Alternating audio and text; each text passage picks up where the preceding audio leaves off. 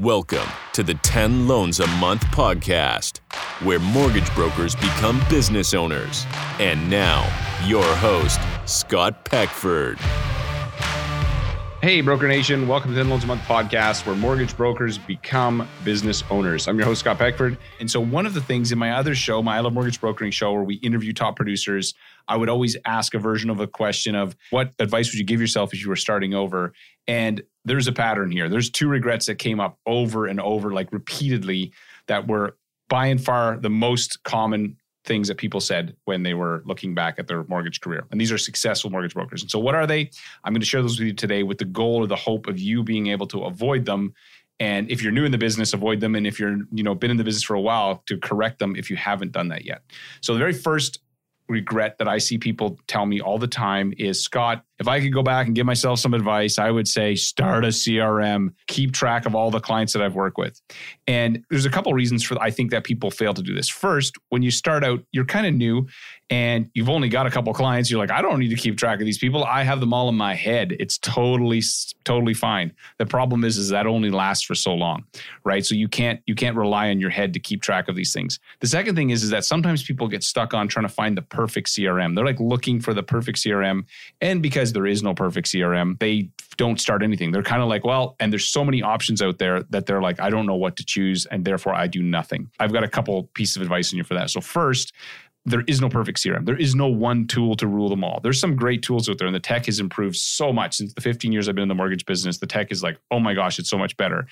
Now, the regulation has increased. So even though I've seen tech improve significantly, regulation and documentation has seemed to increase even faster than tech. So we haven't seen the like super seamless process yet. It'll come, we'll get there eventually, but there is no perfect CRM. And so I would tell you that if you don't even, if you're not sure, you don't want to make the decision, use a flipping spreadsheet, even a spreadsheet with the key data, because a couple things can happen. One, you can change companies. All of a sudden, all that data that you had, those client contact information, you won't have it anymore. So that's just, that's the first thing. The second thing is that you need to not only do you have to get the list, you actually have to do something with it. You've got to stay in touch with these people because mortgages have such a long life cycle. Depending on where you are, five, six, seven years, the average mortgage lasts. And so you may be like, oh, I don't. I, there's no point in me paying any. Don't be like the average realtor who goes out, sells a house, and then does not follow up with their past clients please don't do that. So one of the people that I look up to in the mortgage business is Peter Matheny. So the very first mortgage podcast I ever did was with Peter Matheny, and you can go listen to that on the mortgage brokering, and you can tell my I'm pretty nervous. I'm like, oh, this is like my hero. This guy does like 600 mortgages a year. He doesn't work weekends. He doesn't work evenings. And the thing that Peter had said to me when I sat down with Peter and I said, Peter, like, what did, what would you do if you were brand new in the mortgage business? My buddy and I, we sat down with Peter and we had this conversation. And he said, I would, this is what I would do. I would spend all my time and energy to get 250 clients.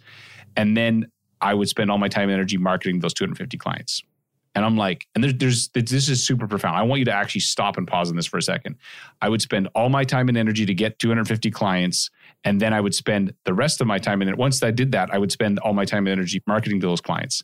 And this is exactly what Peter's done. Now, you can argue, Scott, 250 clients is not enough. It's probably not enough to build a, a big business. He has 7,000 past clients.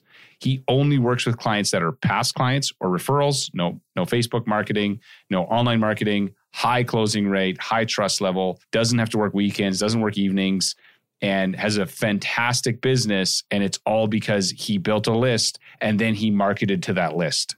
Right. And so you can be like, well, in future shows, we'll talk about ideas in terms of how to market to your list. But the point is, is that if you don't have a list, you got nothing. And online marketers, so if you look at anybody who does Facebook marketing and any kind of marketing, you know what they're trying to do?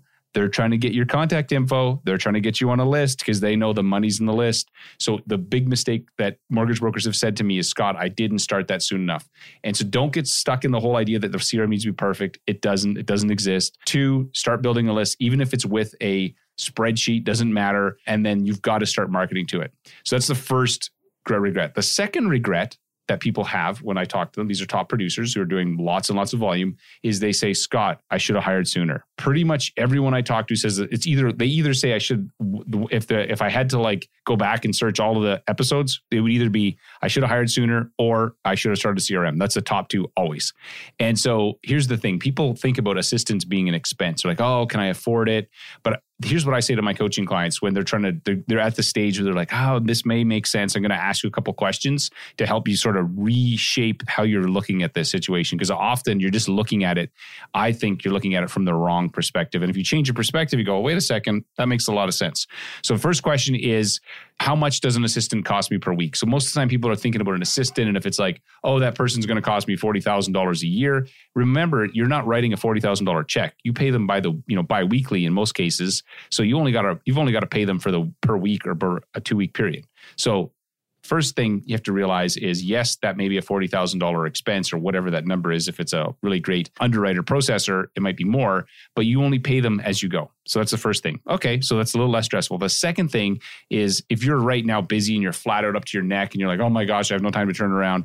Let me ask you this. If you had an extra just two hours a day, just two hours, I'm not saying like 10 hours. We're not saying we're going to get rid of all of your time, but if you had two hours a day, so 10 hours a week, 40 hours a month, do you think you could find at least one or two more deals a month?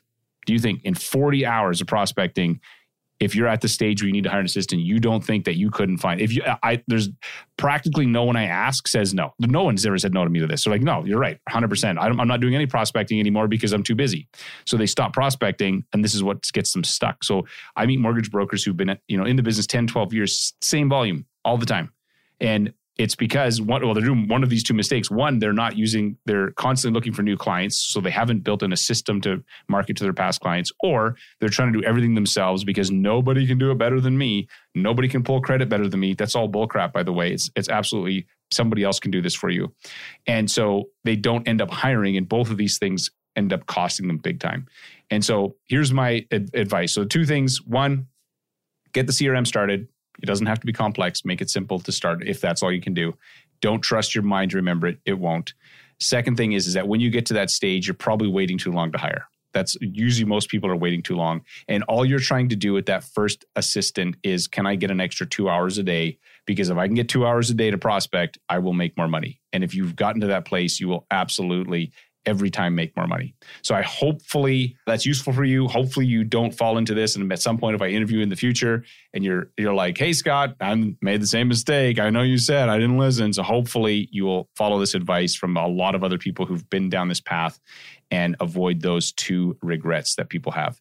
So, in the next episode, I'm going to talk to you about one word that you need to, to master to grow your business. Now, you're thinking, Scott, it's not possible. One word, really? And I'm telling you, this one word can add 50, 25, 50, 100% to your business next year if you master it. And I'm not going to tell you what that word is. You're going to have to come to the next episode to find out what it is, but it is absolutely a game changer and I'm um, looking forward to seeing you in that episode. But before you go, quickly, if you're new to this show, this is a new show for us. Our sister show, I Love Mortgage Brokering, is where we do interviews with other mortgage brokers. If you could go to iTunes, leave us a review, and subscribe to the show, that would be amazing. Because I don't know if anybody's listening to this. Maybe he's like nobody listens to the show. I don't know unless you go on there and say, "Hey, I'm listening to your show and you suck or whatever you want to say. I'd love to hear from you. Please go leave a review. We read them all. I'd really appreciate it. And uh, thanks so much for checking out this episode.